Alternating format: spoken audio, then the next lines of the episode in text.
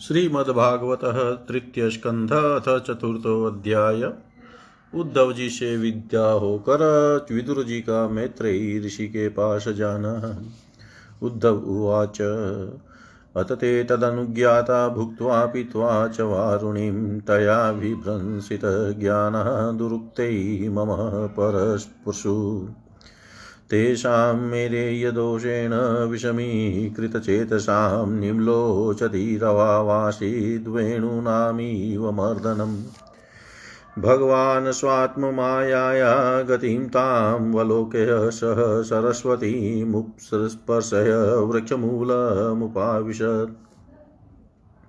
अहं चोक्तो भगवता प्रपन्नार्तिहरेण च बदरीं त्वं प्रयाहीति स्वकुलं सञ्जीर्षुणा।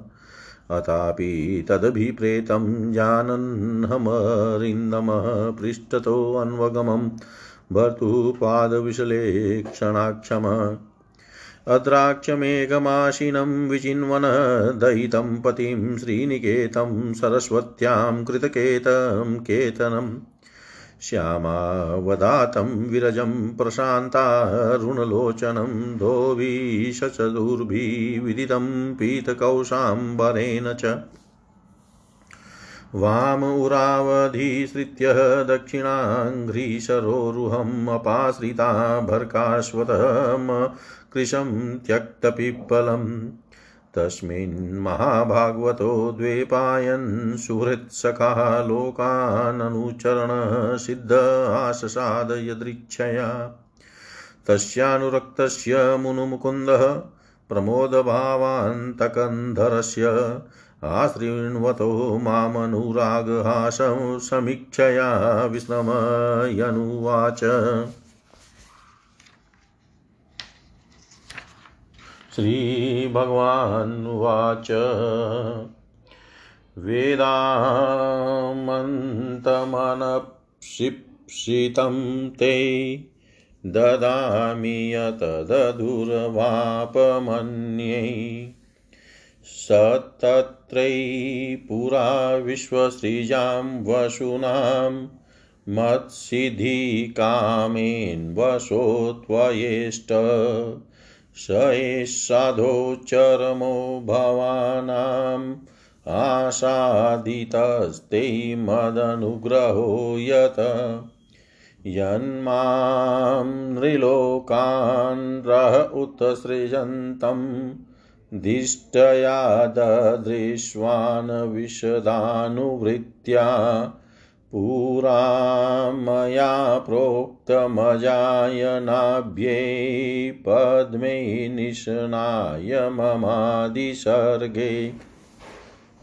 ज्ञानं परं मनमहिमावभाषं यत्सूरयो भागवतं वदन्ति। इत्यादृतोक्तः परमस्य पुंस प्रतिक्षणानुग्रहभाजनोऽहं स्नेहोत्तरो मास्खलिताक्षरस्तं मुञ्चञ्चु च प्राञ्जलिराबभाषे कोन्विष्टे पादसरोजभाजां सुदुर्लभोऽर्थेषु ततु स्वपीह तथापि नाहं प्रवृणोमि भूमन् भवत्पदाम्भोजनिसेवणोत्सुक कर्माण्यनिहस्य भवोऽभवस्य ते। दुर्गाश्रयोऽथारिभयात् पलायनम् कालात्मनो यत् प्रमदायुताश्रयः। स्वात्मन्रथैखिद्यतिधिविदामिह मन्त्रेषु माँ वा उपहूय यत्त्वम् अकुण्ठिताखण्डसदात्मबोध। प्रीचे प्रभो मुग्ध इवा प्रमतः, तन्नो मनो मोहयतीव देव। ज्ञानं परं स्वात्मरः प्रकाशम् प्रोवाच कस्मै भगवान् समग्रम् अपि क्षमं नो ग्रहणाय भर्तर्वदाञ्जसा यद्वृजिनं तरेम। इत्यावेदिता इत्यावेदितहादाहार्दा इत्यावेदितहादाय मह्यं स भगवान् पर आदिदेशारविन्दाख्य आत्मनः परमां स्थितम्। स एवमाराधितपादतीर्थादधीत तत्त्वात्मविबोधमार्ग। प्रणम्य पादौ परिवृत्य देवं यागतोऽहं विरहातुरात्मा। सोऽहं तदर्शनालाद्वियोगातियुत प्रभो। गमिष्ये दयितं तस्य बद्र्याश्रममण्डलम् यत्र नारायणो देवो, नरश्च भगवान् ऋषि। मृदुतीव्रं तपो दीर्घं ते पाते लोकभावनो। श्रीशुकुवाच इत्युद्वादुपाकर्ण्य सुहृदां दुःसहवधं ज्ञानिनाशं यतक्षता शोकमुत्पतितं बुध। स तं महाभागवतं व्रजन्तं कौरवसभविसृम्भादं वधतेदं मुख्यं कृष्णपरिग्रहे। विदुर्वाच ज्ञानं परं स्वात्मार्हः प्रकाशम् यदाह योगेश्वर ईश्वरस्ते वक्तुं भवानो हरति, यदि विष्णोर्भृत्या स्वभृत्यात् कृतश्चरन्ति। उद उवाच ननु ते तत्त्वशराध्य ऋषिकौशारवन्ति मे साक्षाद् भगवतादिष्टो मत्यलोकं जिहासता। श्रीशुक उवाच इति सः विदुरेण विश्वमूर्तै गुणकथया शुद्धया प्लावितोरुतापः क्षणमिव पुलिने यमश्वसुस्तां समुषित औपगविनिशां ततो गात। राजोवाच निधनमुपगतेषु वृष्णिभोजैष्वधिरतयुतपयुतपेषु मुख्यः। स तु कथमवशिष्टः उद्धवो यः। ध्वरिरपि त्यज तत्यज्य आकृतिं त्रयधीश। श्रीशुकुवाच ब्रह्मशापापदेशेन कालेनामोघवाञ्छितः संहृत्य स्वकुलं नूनं त्यक्ष्यन् देहमञ्चिन्तयत्। अस्मालोकादुपरते मह्यानं मदाश्रयं महरत्युद्धव एवादाशं प्रत्यात्मवतां वर। नोद्धवोऽणवपि मन्युनो यद्गुणैनार्दितप्रभु अतो मदवयुन्नं लोकं गायनीयतिष्ठतु। एवं त्रिलोकगुरुणा सन्दिष्टशब्दयोनिना बदर्याश्रममासाद्य हरिमिजै समाधिना। विदुरोऽप्युद्धवा श्रुत्वा कृष्णस्य परमात्मन क्रीडयोपातदेहस्य कर्माणि श्लाघितानि च। देहन्यासं च तस्यैव धीराणां धैर्यवर्धनम् अन्येषां दुष्करतरं पशूनां विक्लवात्मनाम्। आत्मानां च कुरु श्रेष्ठकृष्णेन मनक्षेक्षितं ध्यायन् गते भागवतैरुरोध प्रेम विभवल् कालिन्द्या कतिभिः सिद्ध अहोभिभरतर्षभ प्रापद्यत स्वः सरितं यत्र मित्रासुतो मुनि। प्रापद्यत स्वः सरितं यत्र मित्रासुतो मुनि। उद्धव जी ने कहा, फिर ब्राह्मणों की आज्ञा पाकर यादवों ने भोजन किया और वारुणी मदिरा पी। उससे उनका ज्ञान नष्ट हो गया और वे दूर वचनों से एक दूसरे के हृदय को चोट पहुँचाने लगे। मदिरा के नशे से उनकी भी बुद्धि बिगड़ गई और जैसे आपसी, जैसे आपस की रगड़ से बाँस में आग लग जाती है, उसी प्रकार सूर्यास्त होते होते उनमें मार काट होने लगी। भगवान अपनी माया की उस विचित्र गति को देख कर सरस्वती के जल से आचमन करके एक वृक्ष के नीचे बैठ गए। इससे पहले ही शरणागतों का दुख दूर करने वाले भगवान श्री कृष्ण ने अपने कुल का संहार करने की इच्छा होने पर मुझसे कह दिया था कि तुम बद्री का आश्रम चले जाओ।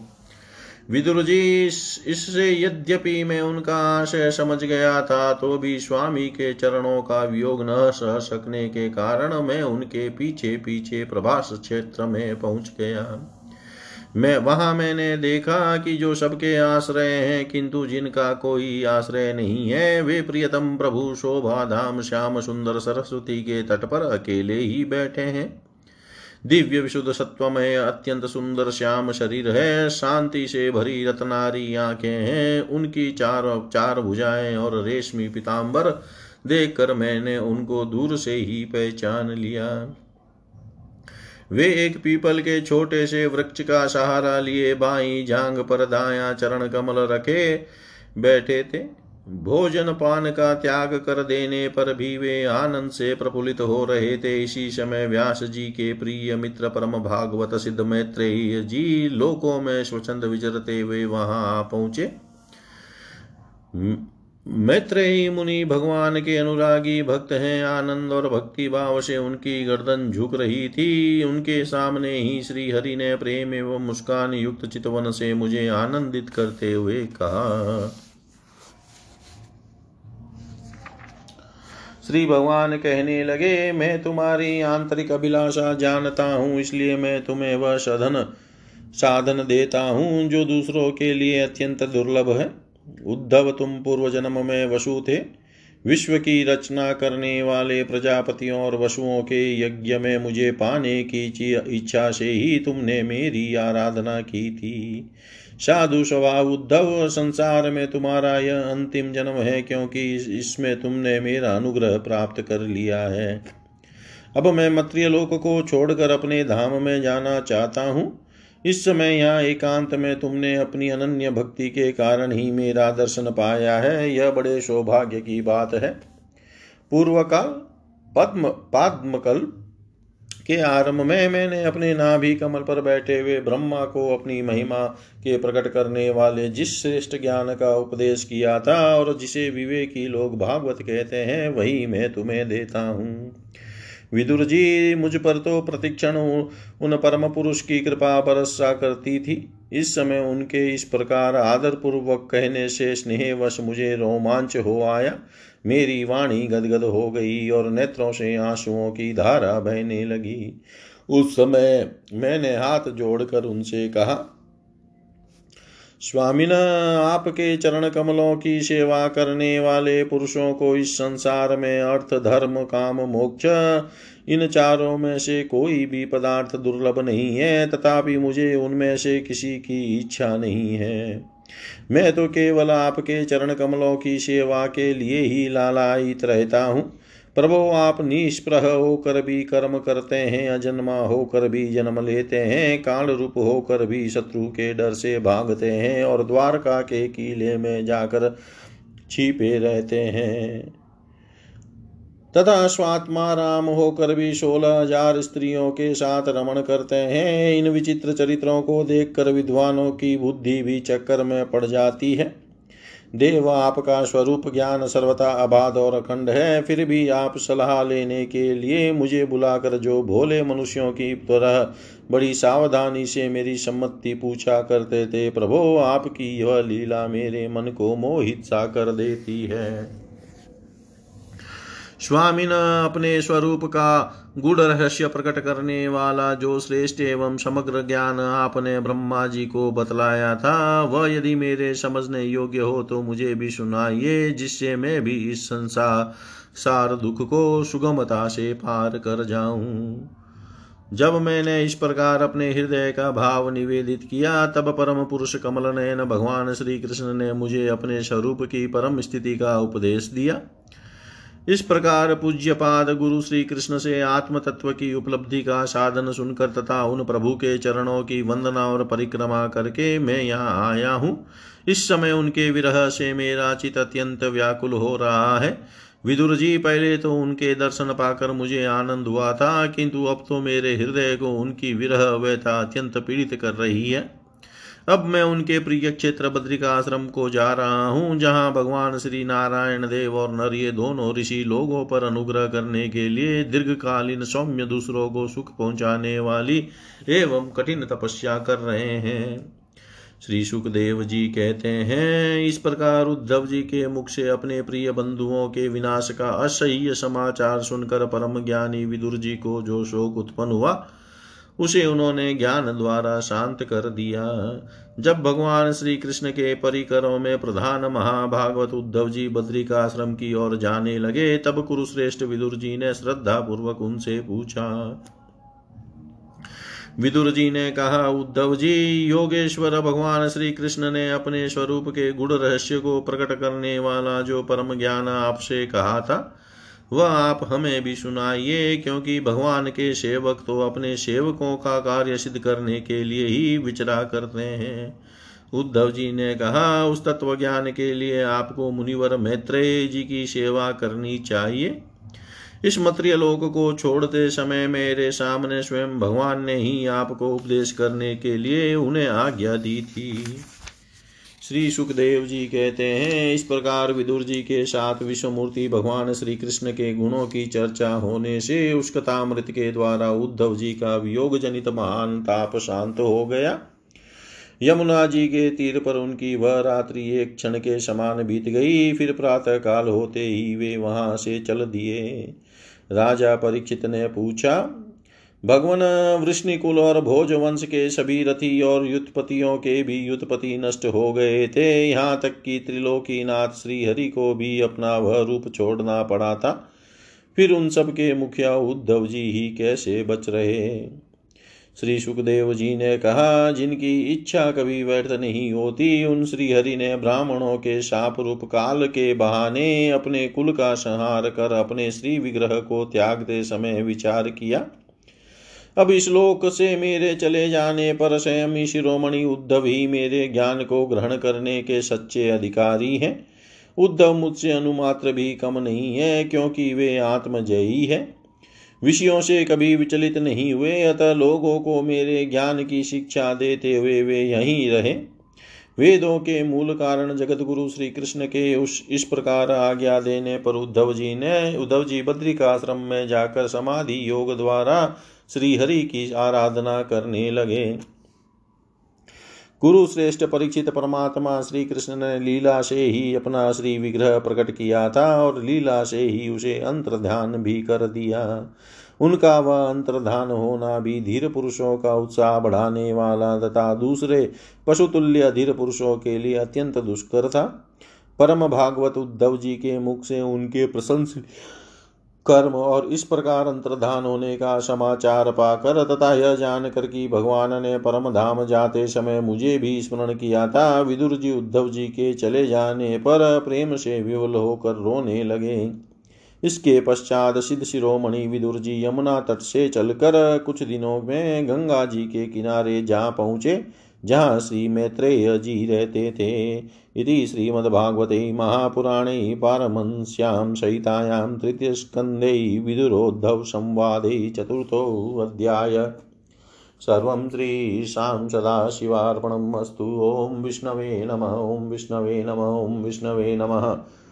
श्रीमद्भागवत तृतीय स्कंध अथ पंचमो अध्याय विदुर जी का प्रश्न और मैत्रेयी जी का सृष्टि क्रम वर्णन। श्री शुकुवाच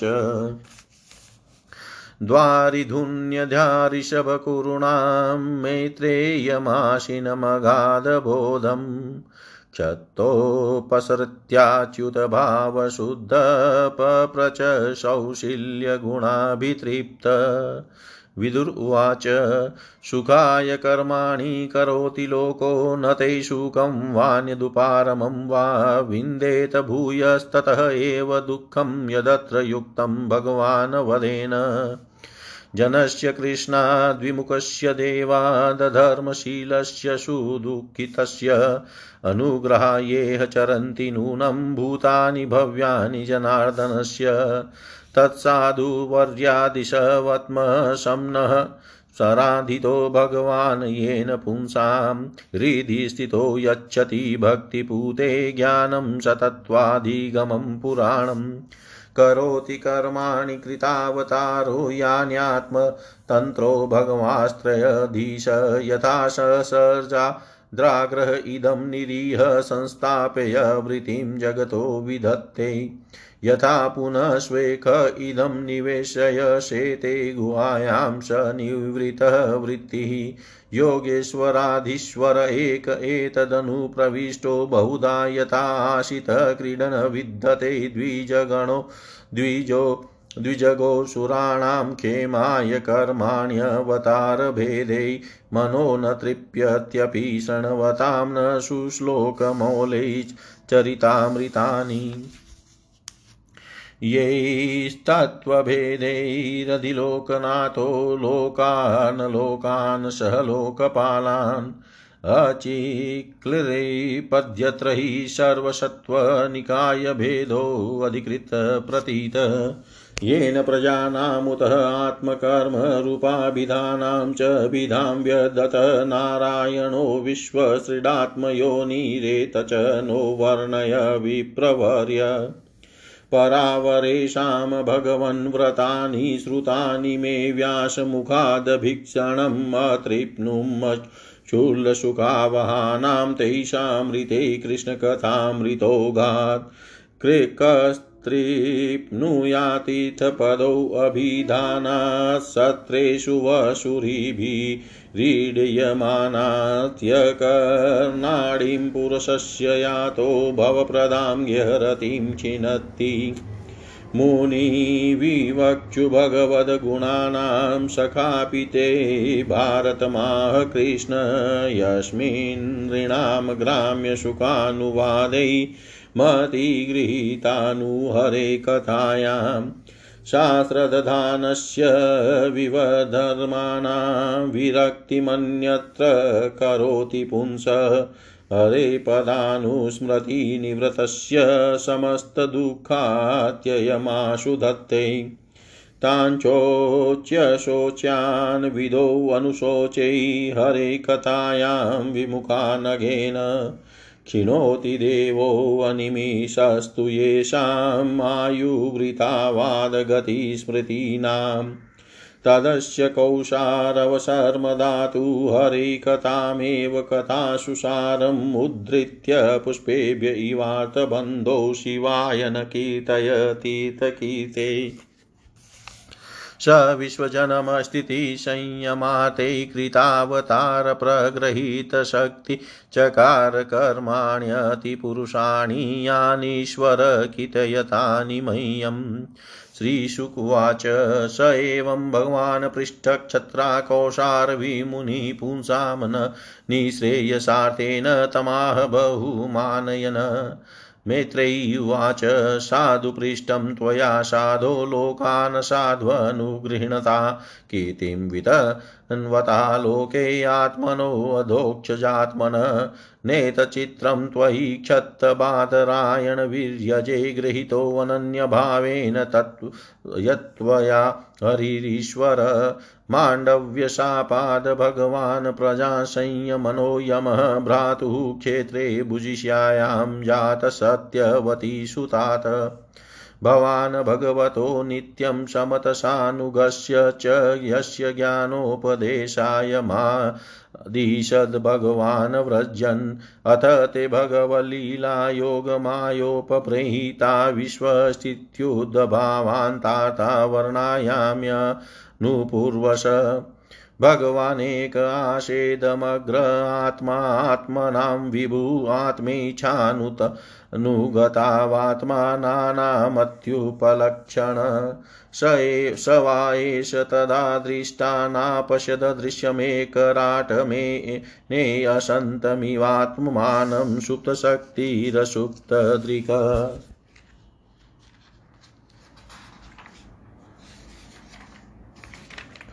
सा वायितस्य सन्दृष्टुशक्तिः सदसदात्मिका माया नाम महाभागयेदं निर्ममे विभु।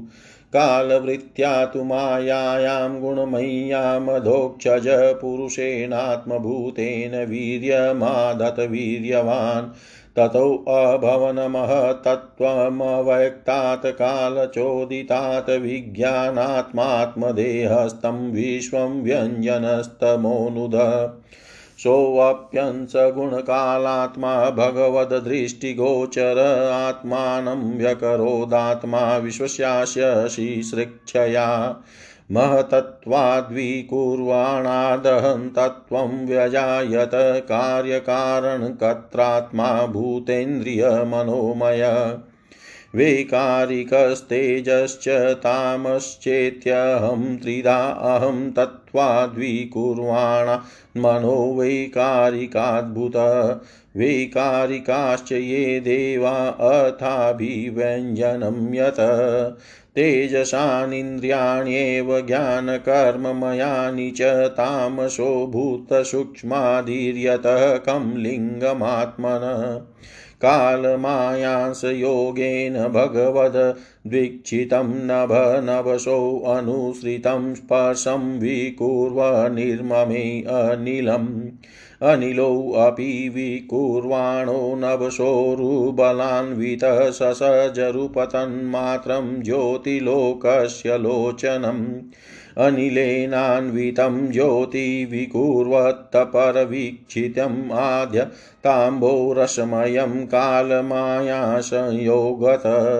ज्योतिषाम्भो अनुसंसृष्टं विकुर्वद ब्रह्मवीक्षितं महिं गन्धगुणामादात् कालमायाशयो गत।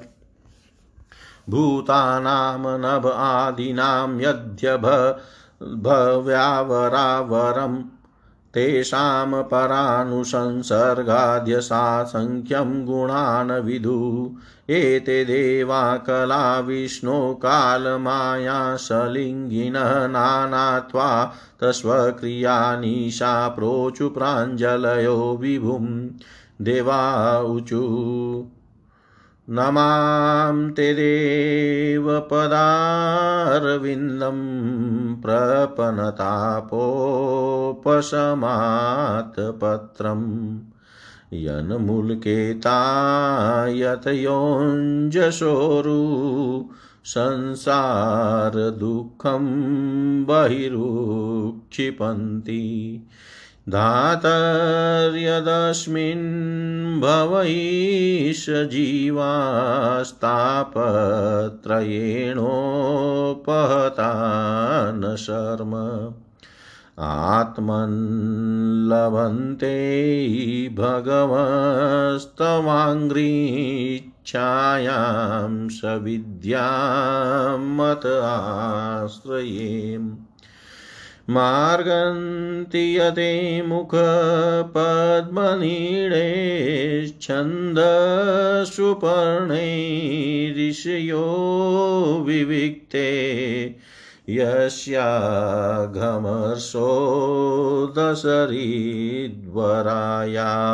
पदं पदं तीर्थपदप्रपन्ना यच्छ्रेद्दया श्रुतवत्या च भक्त्या संमृज्यमाने हृदये वदाय। ज्ञानेन वैराग्यबलेन धीरा व्रजें ततेऽग्रग्रिसरोजपीठम् विश्वस्य जन्मस्थितिसंयमार्ते कृतावतारस्य पदाम्बुजं ते व्रजेम सर्वे शरणं यदीश स्मृतं प्रयच्छत्यभयं स्वपुंसाम्। यत् सानुबन्धे सति देहगेहे ममामित्युडदुराग्राणां पुंसां सुदूरं वसतोऽपि पुर्यां भजें तते भगवन् पदाब्जम् तान् वै असद्वृत्तिभिरक्षिभिर्ये पराहतान्तर्मनस परेश। अथो न पश्यन्त्युरुगायनूनं ये ते पदन्यासविलासलक्ष्म्या। पानेन ते देवकथासुधाया प्रवृद्धभक्त्या विशदाशयाये वैराग्यसारं प्रतिलभ्य बोधं यथांशान वियुरकुण्ठधिष्णयम् तथा परे चात्मसमाधियोग बलेन जित्वा प्रकृतिं बलिष्ठां त्वामेव धीरा पुरुषं विशन्ति तेषां श्रमस्यान् तु सेवयाते। तथैवयं लोकशिसृक् इच्छयाद्य त्वयानुसृष्टा स्त्रिभिरात्मभीष्म सर्वे वियुक्ता स्वविहारतन्त्रं न शक्नुमस्तत्पतिः तवेते यावद्वलिं तेजहरां काले यथा वयं चान्मदां यत्र यतो भयेषां त इमे हि लोका बलिं हरन्तोऽनमदन्त्यनुहा त्वं न शुराणामशिषान्वयानां कूटस्थ आद्य पुरुषपुराण त्वं देवशक्त्यां गुणकर्मयोनो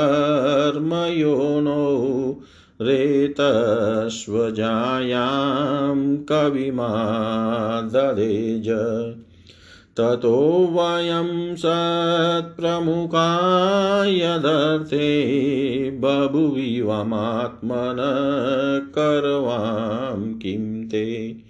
त्वं न स्वचक्षु परिदेहि शक्त्या देवक्रियार्थे यदनुग्रहाणाम् देवक्रियार्थे यदनुगृहाणाम् श्री सुखदेव जी कहते हैं परम ज्ञानी मैत्रेय मुनि हरिद्वार क्षेत्र में विराजमान थे। भगवत भक्ति से शुद्ध हुए हृदय वाले विदुर जी उनके पास जा पहुँचे और उनके साधु स्वभाव से आप्यायित होकर उन्होंने पूछा।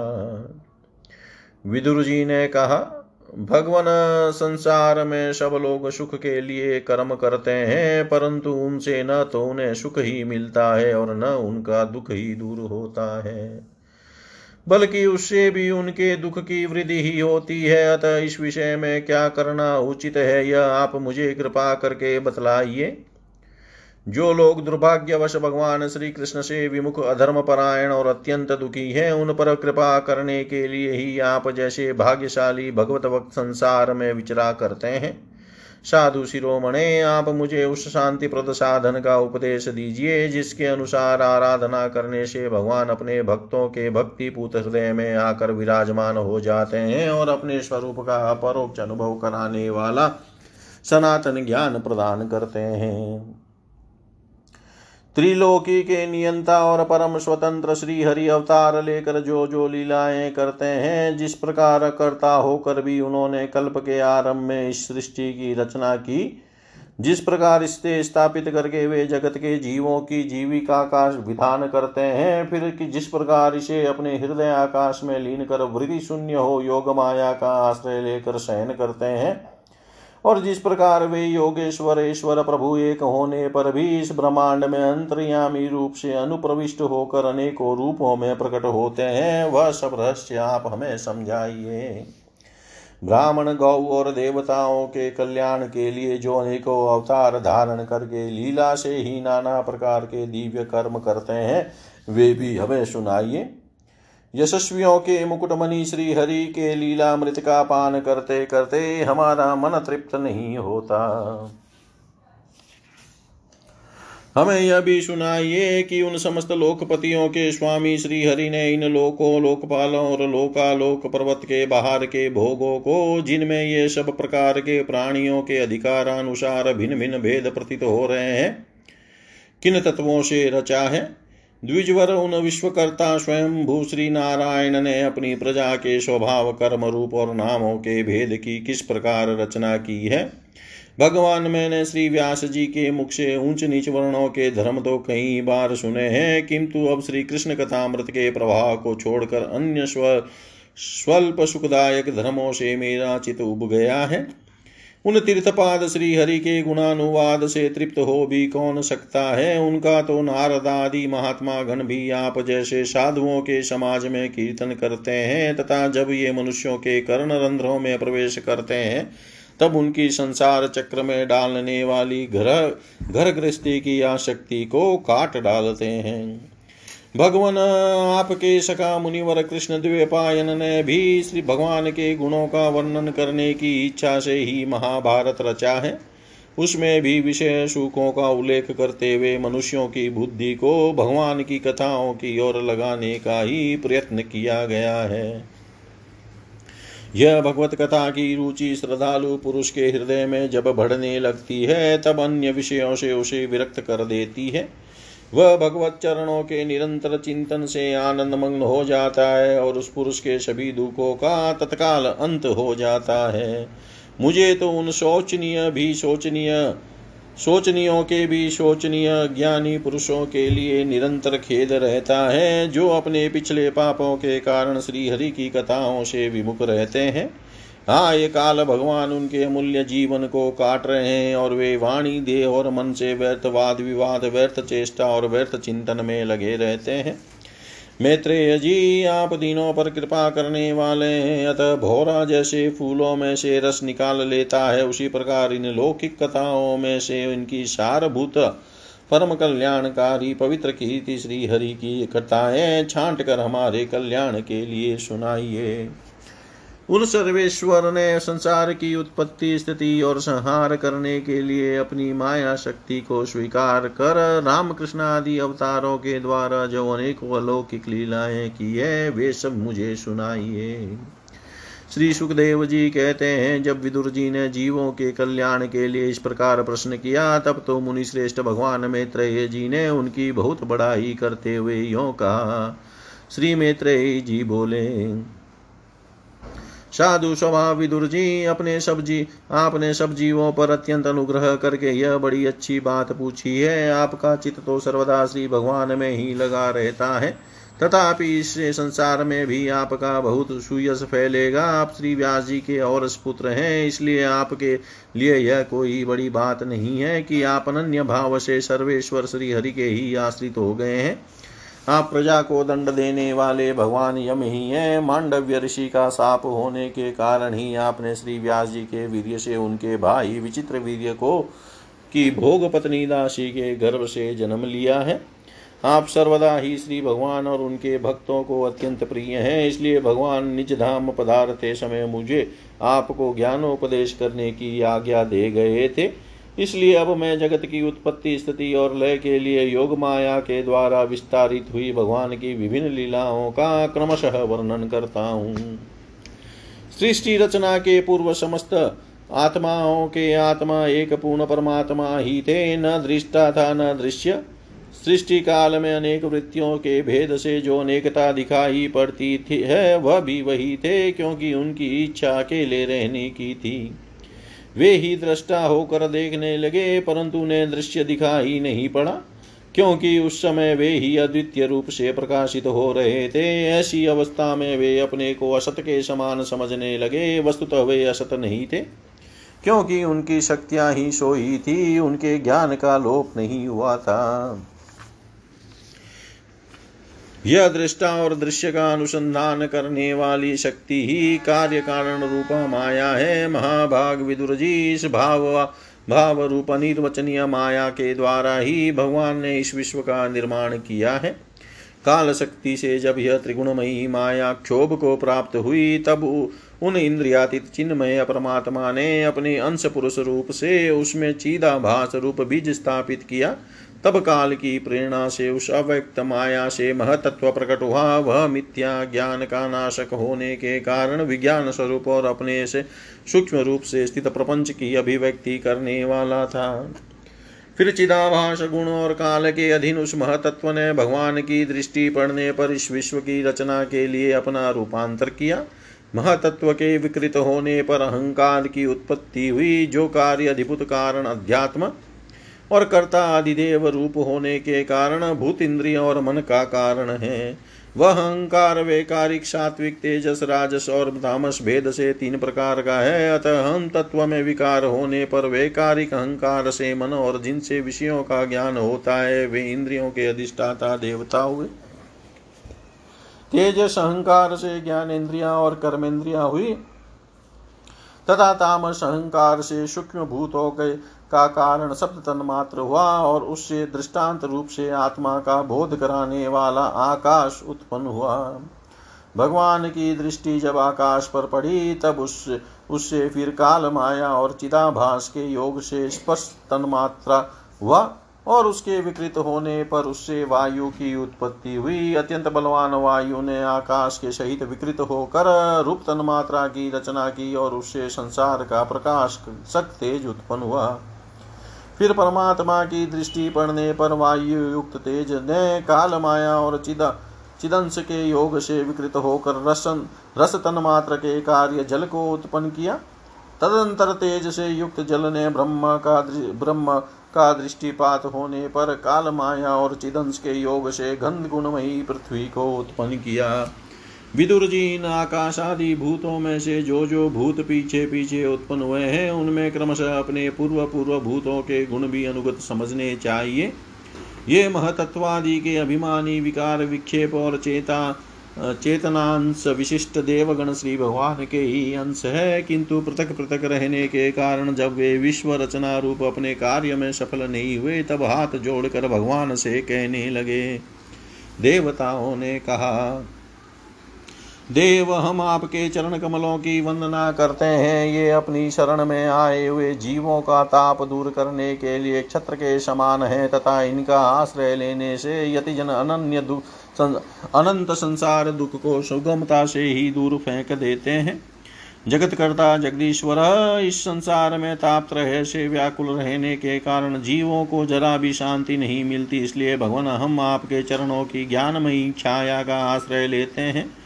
मुनिजन एकांत स्थान में रहकर आपके मुख कमल का आश्रय लेने वाले वेद मंत्र रूप पक्षियों के द्वारा जिनका अनुसंधान करते रहते हैं तथा जो संपूर्ण पापनाशिनी नदियों में श्रेष्ठ श्री गंगा जी के उद्गम स्थान है, आपके उन परम पावन पाद्म पद्मों का हम आश्रय लेते हैं। हम आपके चरण कमलों की उस चौकी का आश्रय ग्रहण करते हैं, जिसे भक्त जन श्रद्धा और श्रवण कीर्तन आदि रूप भक्ति से परिमार्जित अंतकरण में धारण करके वैराग्य पुष्ट ज्ञान के द्वारा परम धीर हो जाते हैं। ईश आप संसार की उत्पत्ति स्थिति और संहार के लिए ही अवतार लेते हैं। अतः हम सब आपके उन चरण कमलों की शरण लेते हैं, जो अपना स्मरण करने वाले भक्त जनों को अभय कर देते हैं। जिन पुरुषों का देह गे तथा उनसे संबंध रखने वाले अन्य तुच्छ पदार्थों में हंता ममता का दृढ़ दुराग्रह है, उनके शरीर में आपके अंतर्यामी रूप से रहने पर भी जो अत्यंत दूर है, उन्हीं आपके चरणार बिंदों को हम बसते हैं। परम यशस्वी परमेश्वर, इंद्रियों के विषयाभिमुख रहने के कारण जिनका मन सर्वदा बाहर ही भटका करता है, वे पामर लोग आपके विलासपूर्ण पाद विन्यास की शोभा के विशेषज्ञ भक्तजनों का दर्शन नहीं कर पाते। इसी से वे आपके चरणों से दूर रहते हैं। देव आपके कथामृत का पान करने से उमड़ी हुई भक्ति के कारण जिनका अंतकरण निर्मल हो गया है, वे लोग वैराग्य, वे लोग वैराग्य ही जिसका सार है, ऐसा आत्मज्ञान प्राप्त करके अनायास ही आपके वैकुंठ धाम को चले जाते हैं। दूसरे धीर पुरुष चित्त निरोध रूप समाधि के बल से आपकी बलवती माया को जीत कर आप में ही लीन तो हो जाते हैं, पर उन्हें श्रम बहुत होता है। किंतु आपकी सेवा के मार्ग में कुछ भी कष्ट नहीं है। आदिदेव, आपने सृष्टि रचना की, इच्छा से हमें त्रिगुणमय रचा है। इसलिए विभिन्न स्वभाव वाले होने के कारण हम आपस में मिल नहीं पाते और इसी से आपकी क्रीड़ा के साधन रूप ब्रह्मांड की रचना करके उसे आपको समर्पण करने में असमर्थ हो रहे हैं। अतः जन्म रहित भगवान, जिससे हम ब्रह्मांड रचकर आपको सब प्रकार के भोग समय पर समर्पण कर सकें और जहाँ स्थित होकर हम भी अपनी योग्यता के अनुसार अनुग्रहण कर सकें, तथा वे सब जीव भी सब प्रकार की विघ्न बाधाओं से दूर रहकर हम और आप दोनों को भोग समर्पण करते हुए अपना अपना भक्षण करे, ऐसा कोई उपाय कीजिए।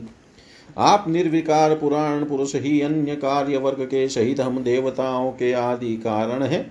देव पहले आप अजन्मा ही न सत्वादि गुण और जन्मादि कर्मों के कारण रूपा माया शक्ति में चिदाभास रूप वीर्य स्थापित किया था। परमात्मा देव महतत्वादि रूप हम देवगण जिस कार्य के लिए उत्पन्न हुए हैं, उसके संबंध में हम क्या करें? देव हम पर आप ही अनुग्रह करने वाले हैं, इसलिए ब्रह्मांड रचना के लिए आप हमें क्रिया शक्ति के सहित अपनी ज्ञान शक्ति भी प्रदान कीजिए। इति श्रीमद्भागवते महापुराणे पारमहंस्यां सहितायां तृतीयस्कन्धे पञ्चमोऽध्याय। सर्वं श्रीशां सदाशिवार्पणम् अस्तु। ॐ विष्णवे नमः, ॐ विष्णवे नमः, ॐ विष्णवे नमः।